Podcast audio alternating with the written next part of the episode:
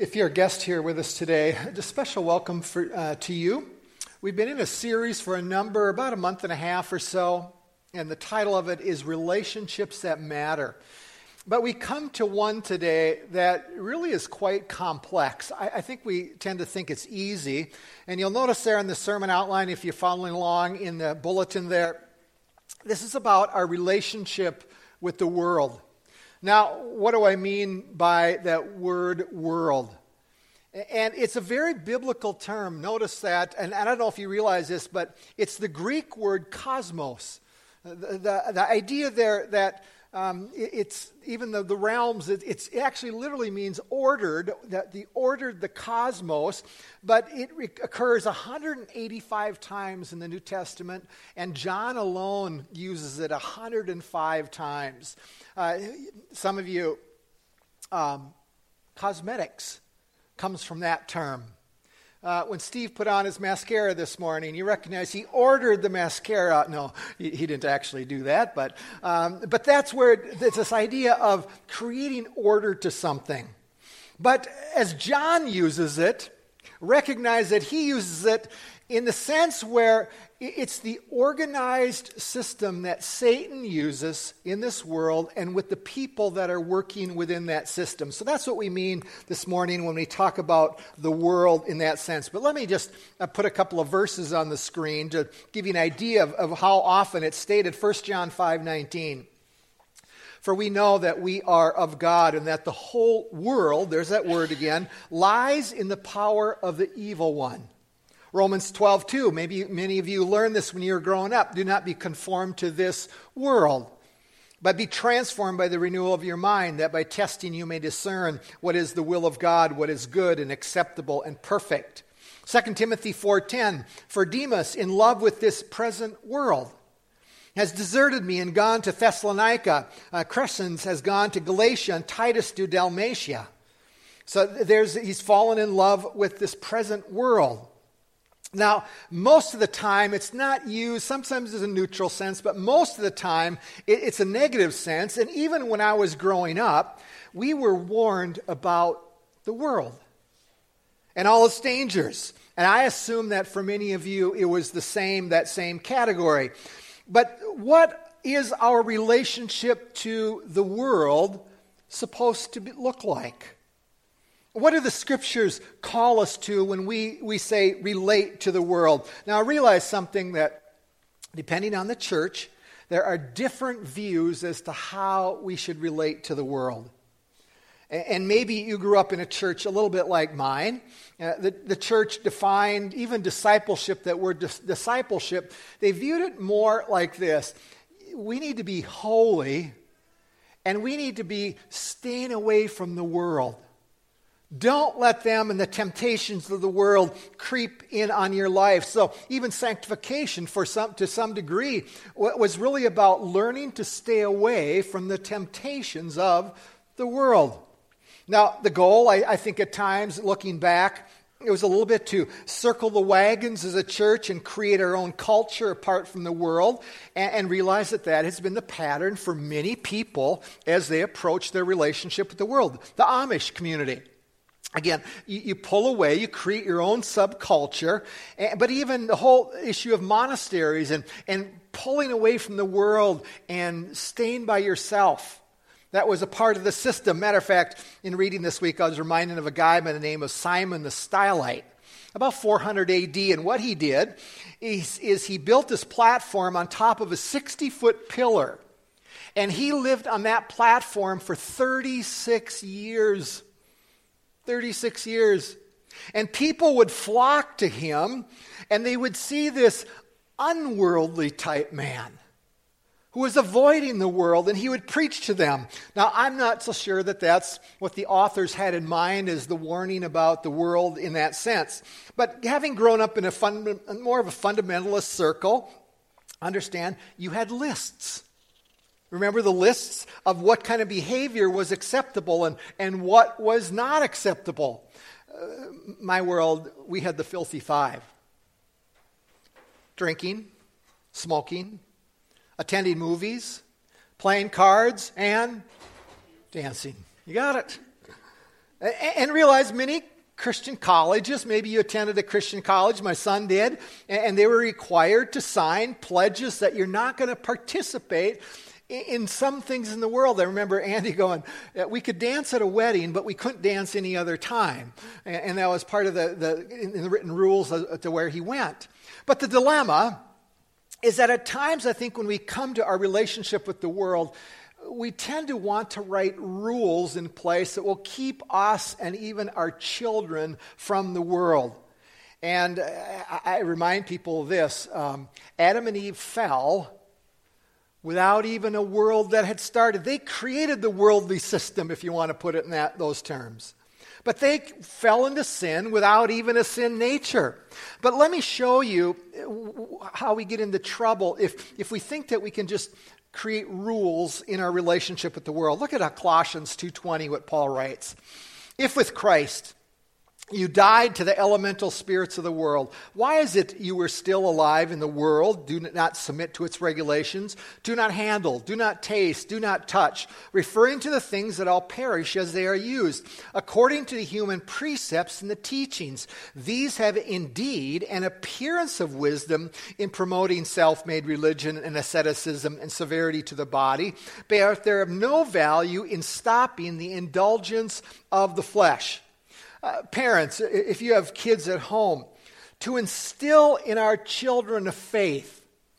If the primary purpose of parenting is to create a system of rules about behavior, I'm going to tell you this it's not going to guarantee a whole lot. See, the issue really isn't trying to create rules to divide us from a group of people. The issue always comes back to the heart.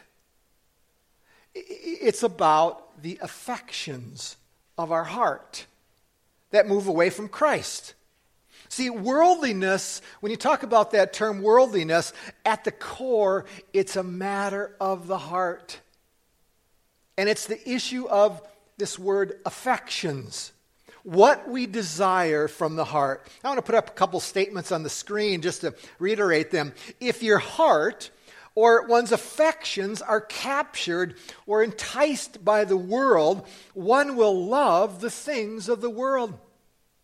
If your heart is captured by the love of God, you're going to be drawn toward Him and the things of God. You know, I, a couple weeks ago, we had the tragic death of some students in the schools. You know, and I'll tell you what, it's wanting to make me scream as a pastor here a little bit because we talk about gun control and you talk about mental illness. And I go, would somebody invite the religious world into the conversation? And really speak to the issues of the heart. You know, Jeremiah wrote this the heart is desperately wicked. Who can understand it? No one really wants to deal with the issues within the sinfulness of man and how that contributes to, the, to what's going on in our world. But let me just walk through some principles today that really relate how we are to, in one sense, connect with this world out there and recognize again that there are nuances to it. But we're going to spend just a couple minutes here in 1 John 2. But in 1 John 2, there's some uh, he's really given us some ideas of really what it means to walk by authentic faith and growing up. And one of them is we're obeying God and the rules of God. One of them is that we have a love for God's people. But then we come to another one here. And I want to give you the principle first, and then we'll look at the passage here. Number one, if you're following along in the outline, the principle surrounding a relationship. One, we all choose a direction as to where we give our love. Now, let me explain again. Everyone loves. Everyone loves. The issue is where are we giving our love to? What are we giving our love to? So, parents, your children need to understand this distinction and even to know this kind of language. It's important, I think, to communicate to our kids.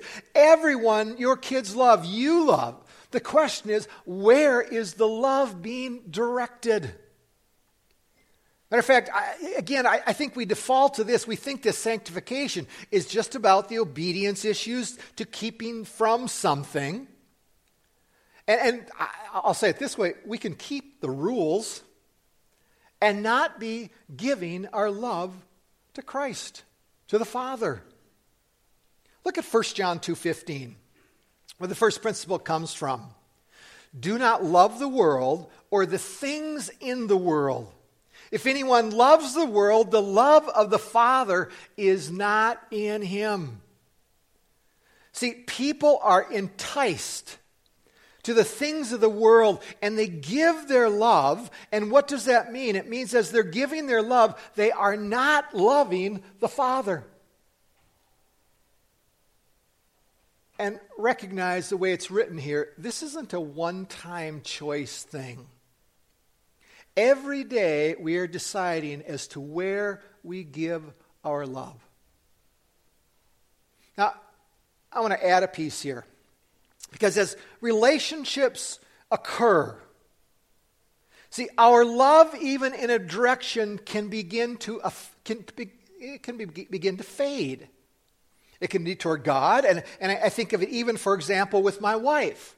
If I'm not stirring the affections and taking care of the relationship, understand this my love can be going, withdrawing from my wife and be given to something else. You, you, catch that? It's not just ceasing to love, but we're drawn away and we're giving our love in a new direction. But where John wants to tell us, he's saying this you can't go in both directions. Either we're loving God or we're loving the world. There is no middle ground in his writing. Do not love the world. Again, it's a, uh, a, a, present imperative. I mean, decision after decision, it's an ongoing battle. Don't love the world tomorrow, the next day, the day after. And he's saying, no, if you're going down that path, you are not giving your love to God. There's another principle we got to push here this morning. Number two, recognize in that love that Satan is actively working to lure people toward a love relationship with the world. Satan is a part of it, it's his system. Now, be, be careful on this one because Satan is not omnipresent. People tend to think that there's a Satan under every bush. All that he has to do is create a system of temptations, worldly delights that look really, really attractive.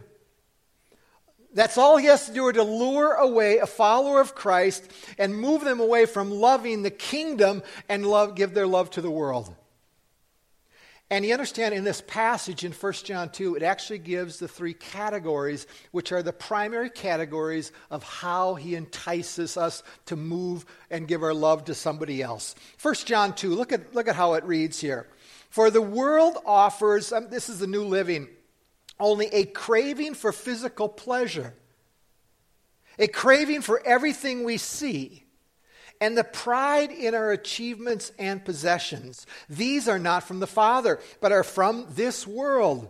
And this world is fading away along with everything that people crave. Satan's plan is to appeal to our flesh and the desires of the eyes and the pride of life. Now, maybe you've heard of those three terms again and realize that when, Satan, uh, when Jesus started his ministry, Satan came to Jesus and said, I'm going to offer you these three things. But when we have an unhealthy relationship with the world, we become handcuffed to either one or two or all, maybe all three of these things. So realize, as one that is a child of God, you can attend church, you can attend a youth group, and still be handcuffed to these three issues, these three temptations. Matter of fact, I, I would say this if there's no really interest in the things of Christ, there's some, and, and one is a child of God, there's handcuffs. They're invisible, but they're handcuffed to these temptations. Matter of fact, even though people attending church, you, I still think that can exist as well. We can talk about the Bible, we can know the Bible, we can do Bible studies, learn knowledge, and still be handcuffed to those temptations that uh, Satan is offering to the world. But that first one, the craving, desire, the lust, it's almost always negative in the New Testament. And that flesh really is our old nature that was still there even after salvation. There's these desires, these attitudes within that want something. And when you think, what do we want? There's a number of them. One of them, could, for example, could be sexual sin, or thrill seeking, or obsession with pleasure and fun.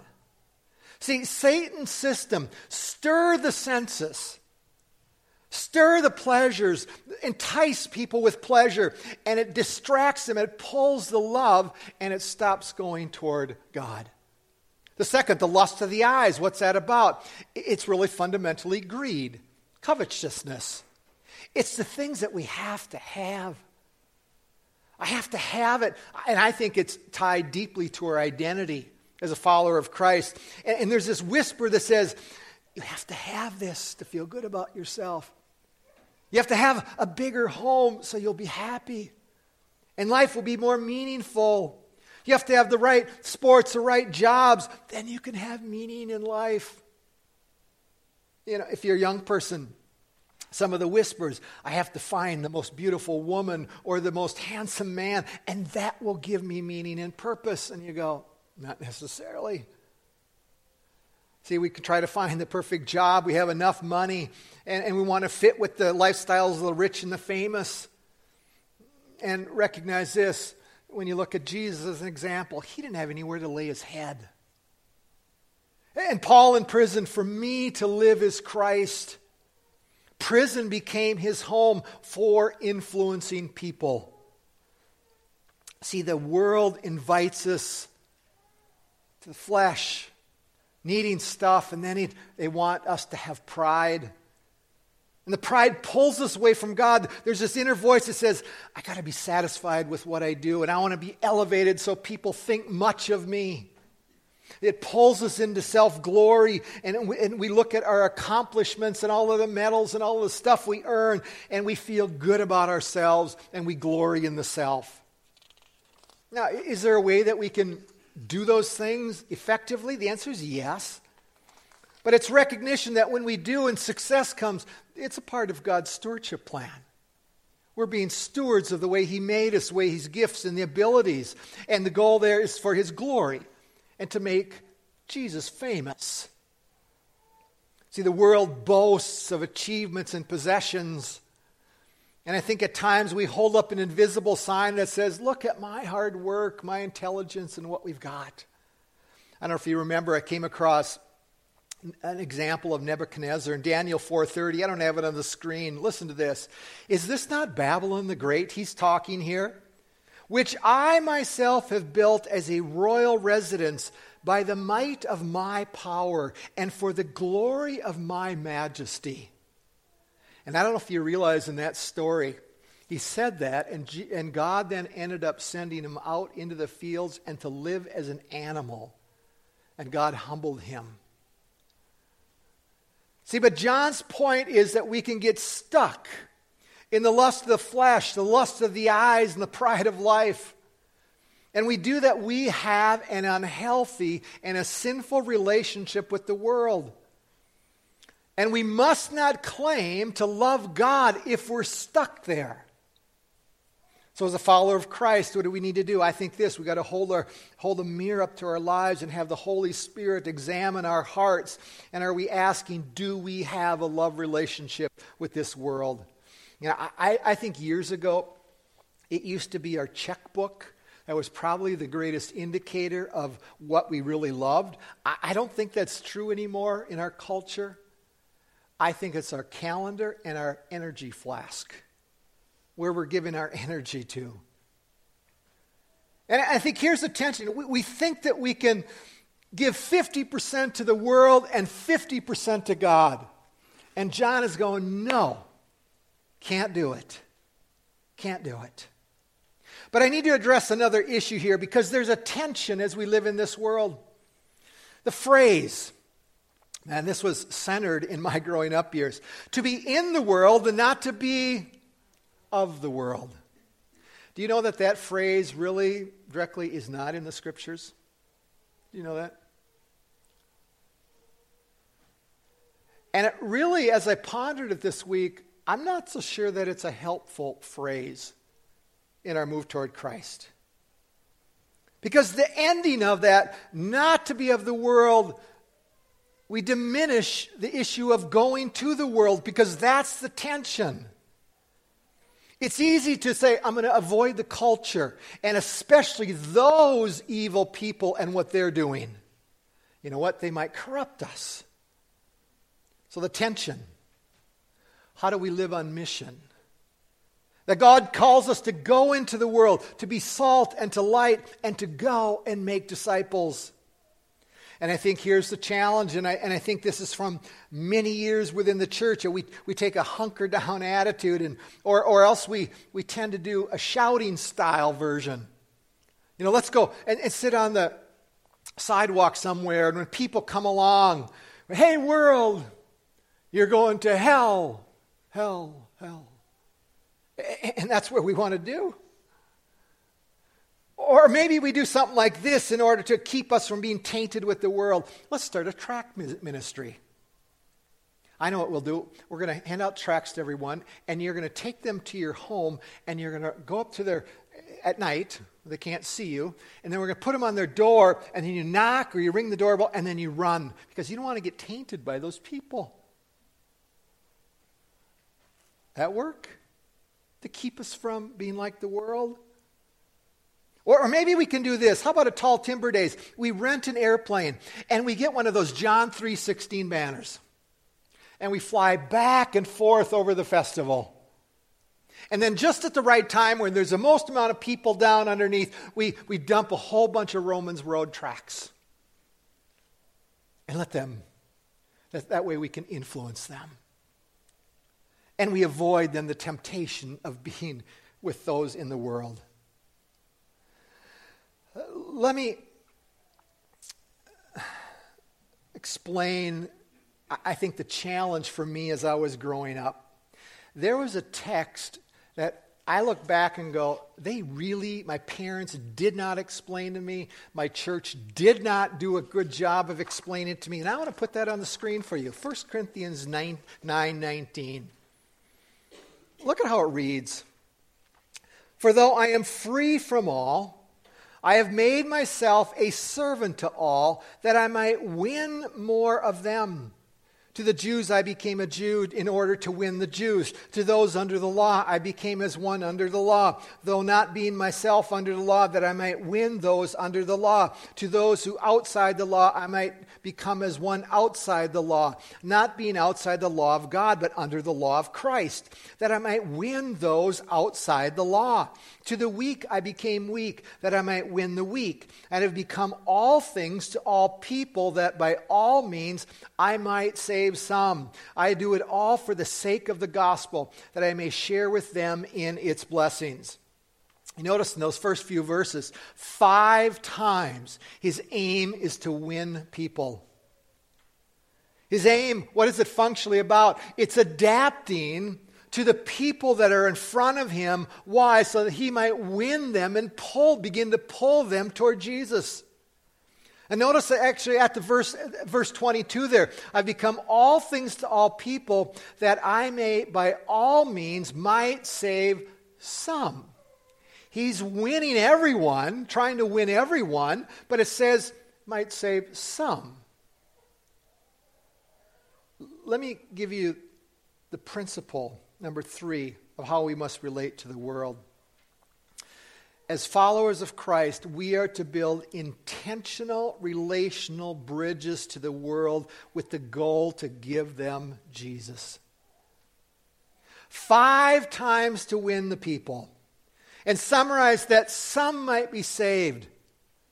So you realize Paul didn't assume that in winning people and being with people that everyone was going to come to faith maybe some. See, it really was the parable of the sower. I think Paul recognized that. is where he sowed the word as he built into a relationship. He was just planting some seeds, potentially in that relationship, the word, the gospel. And maybe another person comes along and waters that, and another one comes along, and maybe there's a harvest where salvation actually occurs. But there was this intentionality with him of moving toward people. And I don't know if you've been reading through with the Gospels at all, with the New Testament read through, there's an interesting observation that came across this week that Jesus spent a lot of time with sinners, with people that didn't know him and needed a Savior. Even this week here, I was reading this, was a Friday or yesterday, the woman at the well. Building an intentional bridge with a woman who had, she said, five husbands, and the last one was not her husband.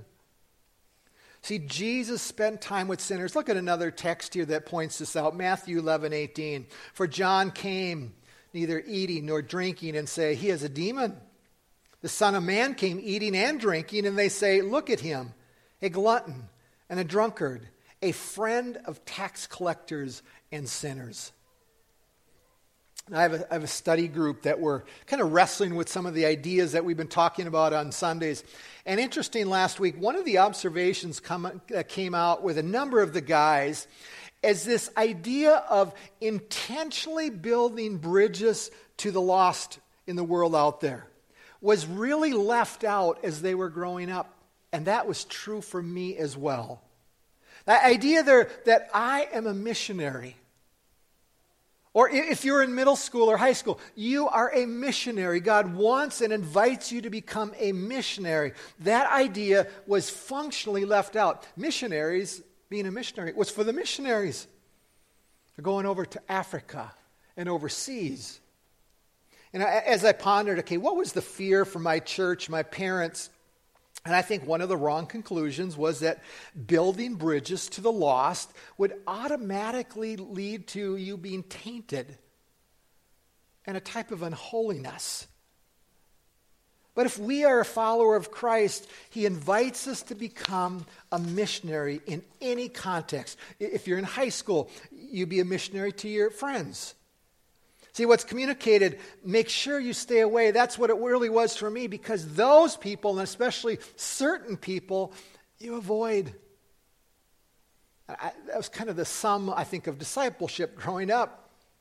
I, I don't think we really believed that as a middle schooler we had the ability to impact another student for Jesus. Avoidance was the norm. Create a moat around the church. Only meet people on our turf the church. And back then was the roots of churches creating their own sports leagues so people wouldn't have to get tainted. I remember being in a basketball league out in Vancouver, Washington. You could only play if you attended the church. Now, what does that say about our relationship with the world? It functionally did. It creates a Christian subculture. And I think this I think Paul would be rolling his eyes at this idea. See, we want to create a Christian subculture. And in the United States, I don't think we've really gotten past it to this day. So, Paul's strategy is a relational bridge building strategy. Why? Because of the love of Christ and the gospel. Look at Galatians 5:13 points it out again. You were called to freedom, brethren. Not only to turn your freedom into an opportunity for the flesh, but through love serve one another. In 1 Corinthians 9:19, though I am free from all men, I have made myself a slave or a servant to all. What Paul means is and what Jesus means, that's the love serving in love. But what about falling in love with this world? Is that a possibility? Yes, there's a tension there. And I don't think we like tension, we like certainty. And, and where do we go? How do we stay away? How, how, do we get to a place where we can go into the world and really not be of the world, but really actually love the world? Now, so functionally, think of it this way there's two ditches. And in one ditch, you go into the ditch, you actually f- fall in love with the world, and the world consumes you. But the other ditch that we stay in is let's avoid the world and ignore them, even though they're going to hell. How do we stay on a path and care?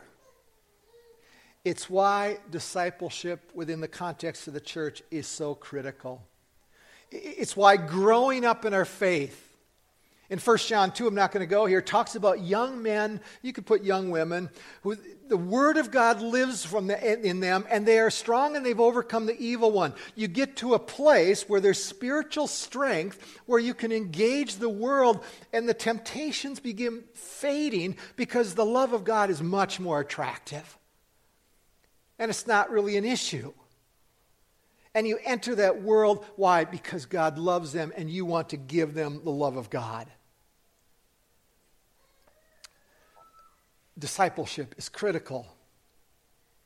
But here's where I, I think for us we saw intentional bridges, but can, it, it sounds like a lot of time. I, I'm pretty involved with stuff but I w- look as I've been even reading through the New Testament again, Jesus was so intentional. And he wasn't, oh, by the way, if I got time. Think of Simon the tax collector. I'm going to come to your house. I'm going to build a bridge to your heart. Zacchaeus, come down out of that tree. I'm coming to your home, and I'm going to build a bridge to your heart.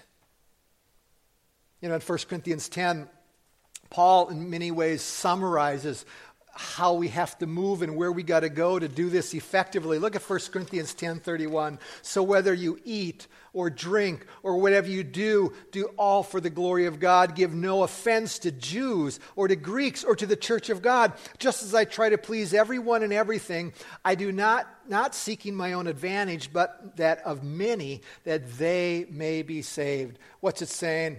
I think it says whatever context we can be intentional our work, our play. But it comes back to the motive. It comes back to are we really concerned with God's plan of redemption, God's story, believing that people are headed toward an eternal destiny without God? But make no mistake, it's walking over the bridge toward them, not waiting always for them to come to us walking toward Christ, falling in love with Christ, is what keeps us, though, on that path. It gives us strength and power to approach and do that. But the other ditch, we fall away and we get into it where we have no connection with the world. And then we become no use to the kingdom, building the kingdom. In many ways, we're just like the world. So, the deep reality, we got to continue the love relationship with Christ, and He must become the desire of the heart where we're initiating relationship with people and walking with them. But I got to go down one more path here, one more principle here today. And it comes out of John 17. And let me put up that passage on the, on the screen here. Verse 14. I have given them your word. This is the prayer that Paul prays for his disciples and us on the night before he goes to the cross. And the world, there's the word, word world again, has hated them because they are not of the world, just as I am not of the world.